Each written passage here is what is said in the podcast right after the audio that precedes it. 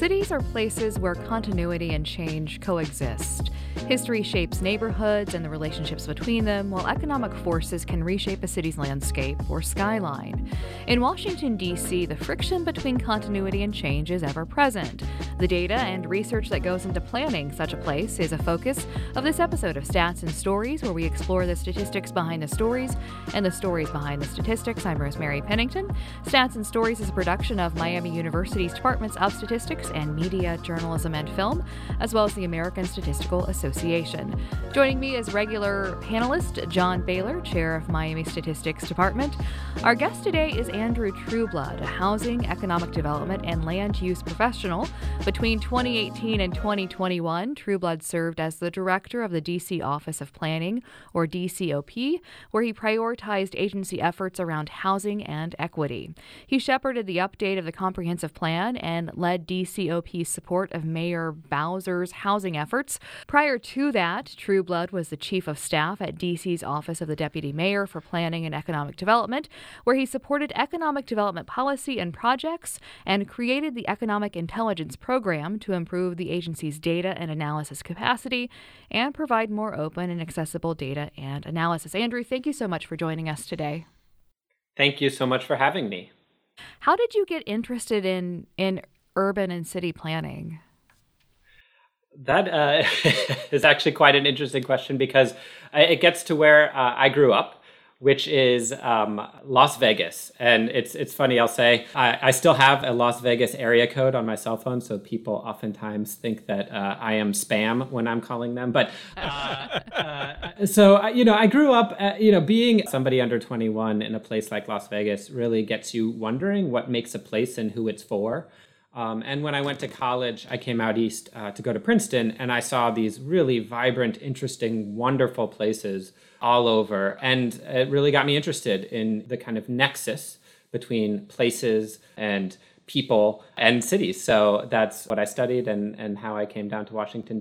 I love that definition. What makes a place and who is it for? That's a great picture that's painted by that. So thanks for that. And now all of a sudden I'm thinking about where we live and thinking about kind of what that means in terms of as we think about our future.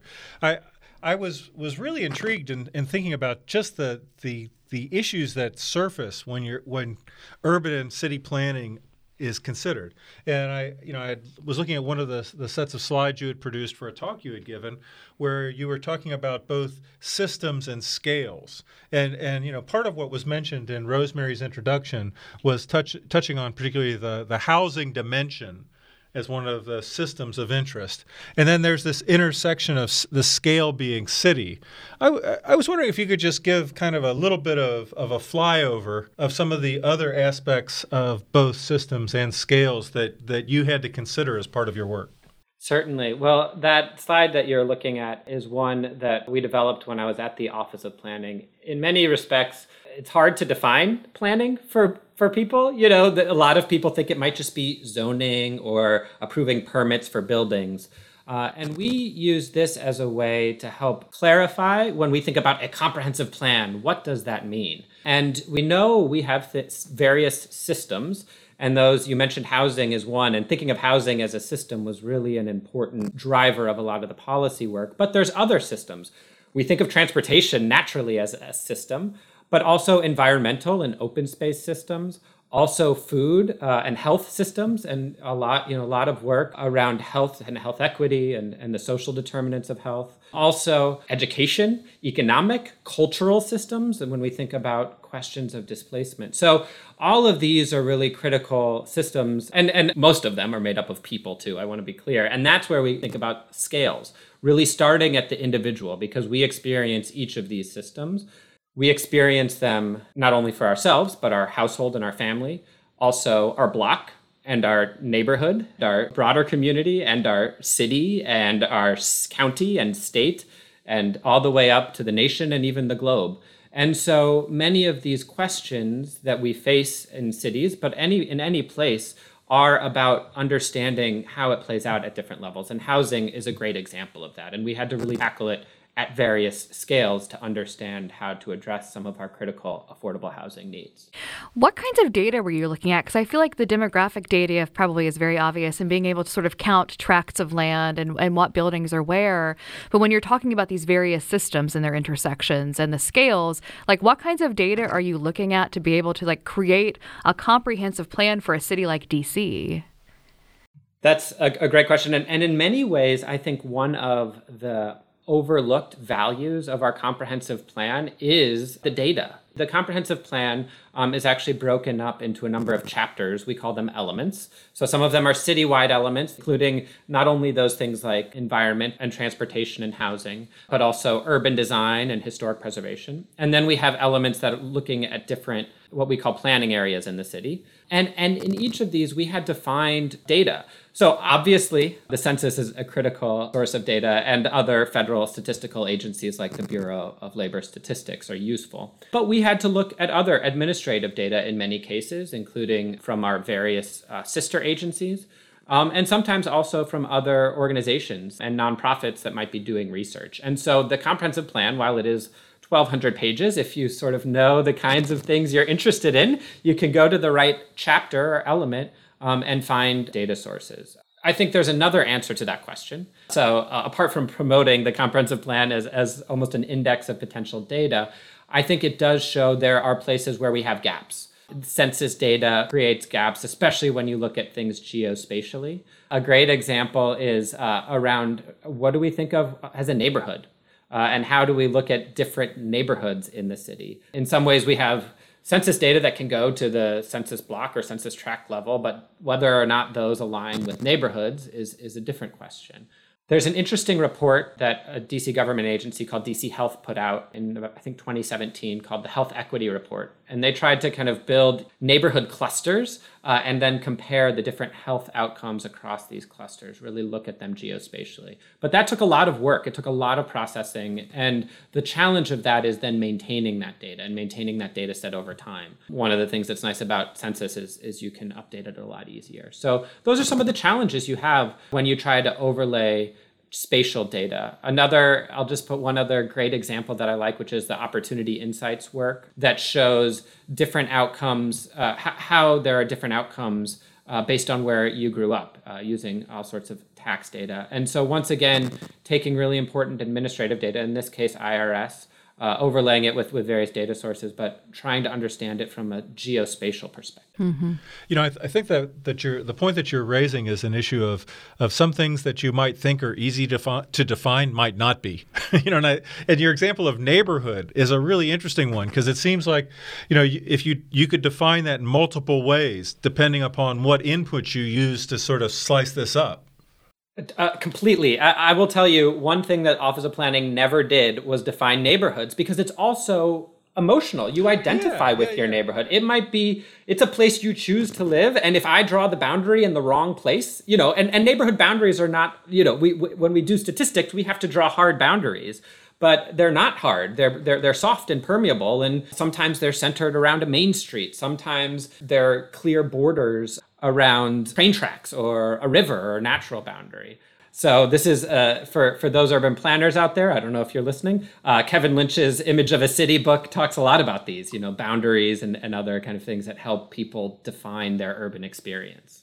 I wonder how important hearing you talk about this, Andrew, it is for people who are doing this work to sort of approach it in an interdisciplinary fashion, right? Because as you mentioned, statisticians and anybody doing quantitative work, you have to have hard boundaries, right? And limits for the work that may not always reflect the realities of the lived experience. And I wonder, to be able to do this work well, how important is it to be able to like work with people across disciplines?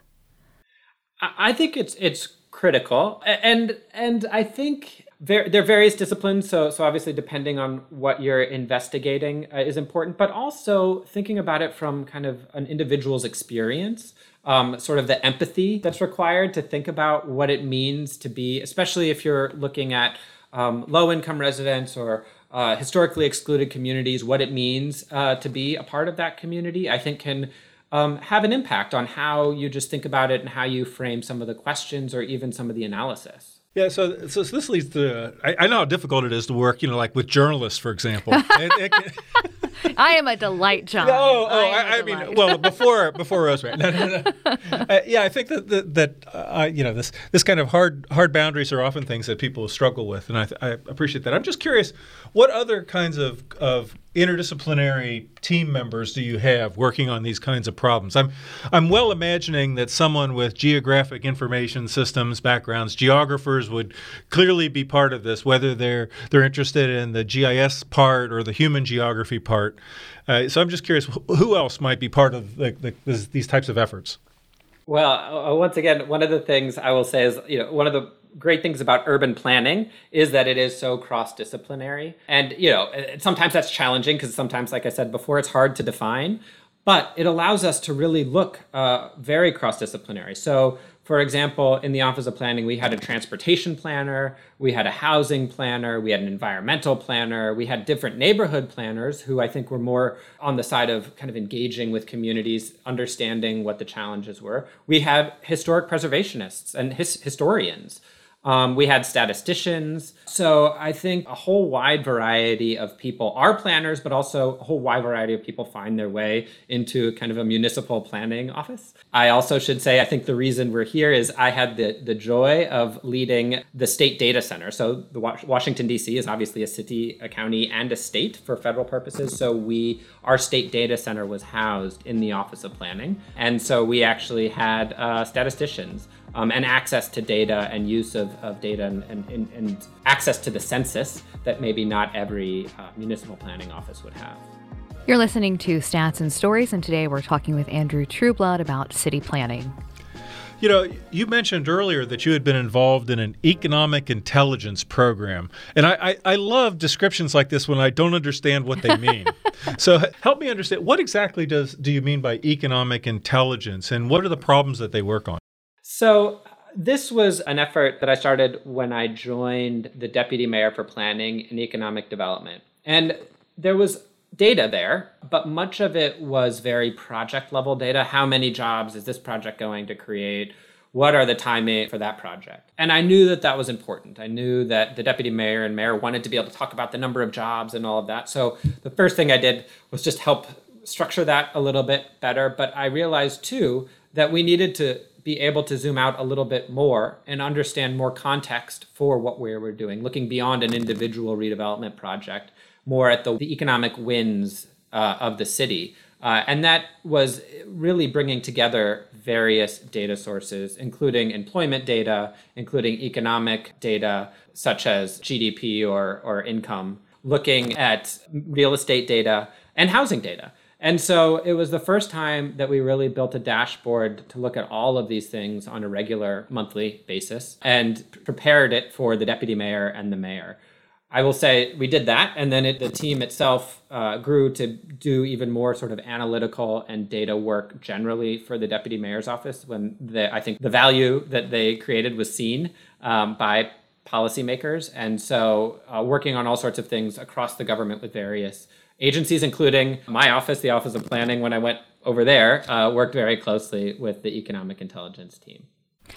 I know part of the comprehensive plan deals with the issue of housing and affordable housing, and I know it's a huge issue in DC, as it is in so many places. And I'm wondering, how do you define affordable housing? What goes into deciding what is affordable? And sort of, you know, how much does that reflect the sort of, again, the lived experience of people in DC? That's a question that we get often. And I think it gets to the question of the scale of housing and what are you looking at it from. So from an individual perspective, we oftentimes talk about housing affordability. And that means, does it feel affordable to me, right? And that is very broad depending on me and feels. And so I think, you know, you find people oftentimes, including where I live in the city, spend more money on housing, but they might save money on transportation. Here, once again, you can start to see the nexus between different systems. But there is actually a federal definition for affordable housing. So when we talk about affordable housing, sometimes with a capital A and a capital H, it means that a household doesn't spend more than 30% of their income, ideally, for their housing. And what it does is that it drives a lot of our housing policies to say that if we're subsidizing housing based on their median income, the rents should not be above a certain percentage of their income. And so it drives almost all federal, state, and local housing is driven by these, what used to be called area median income now is called median family income for the real stats or data nerds out there, but it's driven on that. So there's a technical answer that oftentimes I think to get to the point of the question is not sufficient when we'll ask about their individual experiences. And that's one of the things we tried to do is bridge like these policies that deal with housing at a higher system level with individual experiences that may or may not benefit from those broader policies. You know, you had mentioned earlier, just before we were about to start recording, that some of your recent work has moved into topics such as measuring equity. So could you talk a little bit about what you're doing there and what are some of the challenges? Yeah, this is a topic that has come up as I've been a technical advisor for the 60 finalists of the Economic Development Administration's Build Back Better Regional Challenge, in which equity is one of the main goals. It's about doing economic development not only to grow the pie, but to make sure that historically excluded communities benefit from that growth in a way that hasn't always been ensured in the past. So that's a great goal, but the question is, how do you ensure it? And one way is through measurement and data. And I think what we're seeing is that there is some data out there. Oftentimes you have racial data, you have income data. When you talk about inequities in terms of spatial inequities, rural versus urban, for example, or coal or manufacturing, you have some data there. But I think we're finding that really disaggregating data in a way that breaks it up by the communities that we're interested in is not as easily done as it is said. And there's even ethical questions about whether that data ought to be collected, whether people ought to identify, you know, in some ways you don't know the outcome of something you can't measure, but measuring it raises its own ethical questions. And so I think these are really critical questions that will be continue to come up and hopefully be resolved in the coming period of time, whatever that is. And I guess I would just add that the most recent census, with all of its problems, I think raised another interesting question, which is when people identify with multiple races, how do you categorize and how do you understand that data? It becomes much more complex.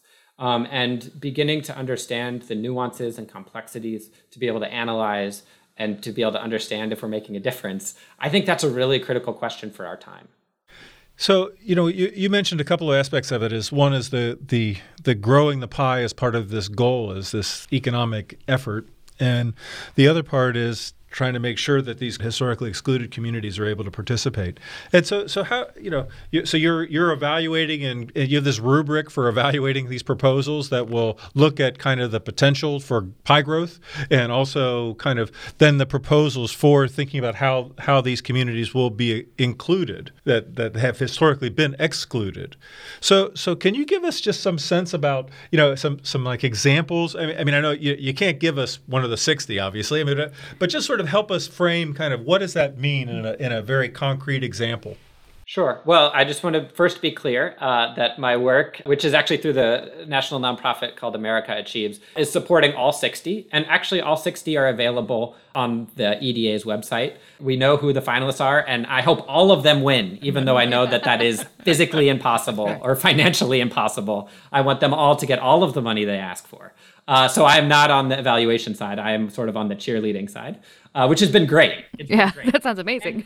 And I encourage folks to take a look at the website and see, you know, this is everything from major cities. San Francisco, Newark has proposals on the port, Indianapolis and Pittsburgh, but also tribal reservations. The Hopi tribe has a proposal. Pala Band of Indians have a proposal. And then rural areas, northern Wisconsin, Pennsylvania wilds. So it's really interesting to look at how each of these places propose to grow using the assets they have. So we always kept saying, this isn't your grandfather's economic development where you're chasing smokestacks and just trying to steal jobs from another place. What you're trying to do is figure out what you offer as a place and really double down on that. And so that's been, that's an important piece of growing the pie and doing it in kind of an asset-based way. But it's also about thinking who benefits. And every community has historically excluded communities. In a place like the District of Columbia, that is relatively well-known. It's our Black and brown populations. Oftentimes, in cases, it's our elderly populations. So we sort of know, depending on what we're looking at, what those communities are. But there are other places, maybe more rural, where it might not be necessarily racial. It might be gender or age. And so it gave each finalist the opportunity to define and understand, look back at what those historically excluded communities are. Why are they excluded? And then how will this money address those causes, those root causes, and ensure that there's more equitable economic opportunity? What advice would you have for someone who wants to go into this? Because it feels like urban planning is only going to get more complicated for many, many reasons. And so I just wonder, for a young person or a statistician who is thinking about this as a career, what do they have to keep in mind if they want to do what you're doing?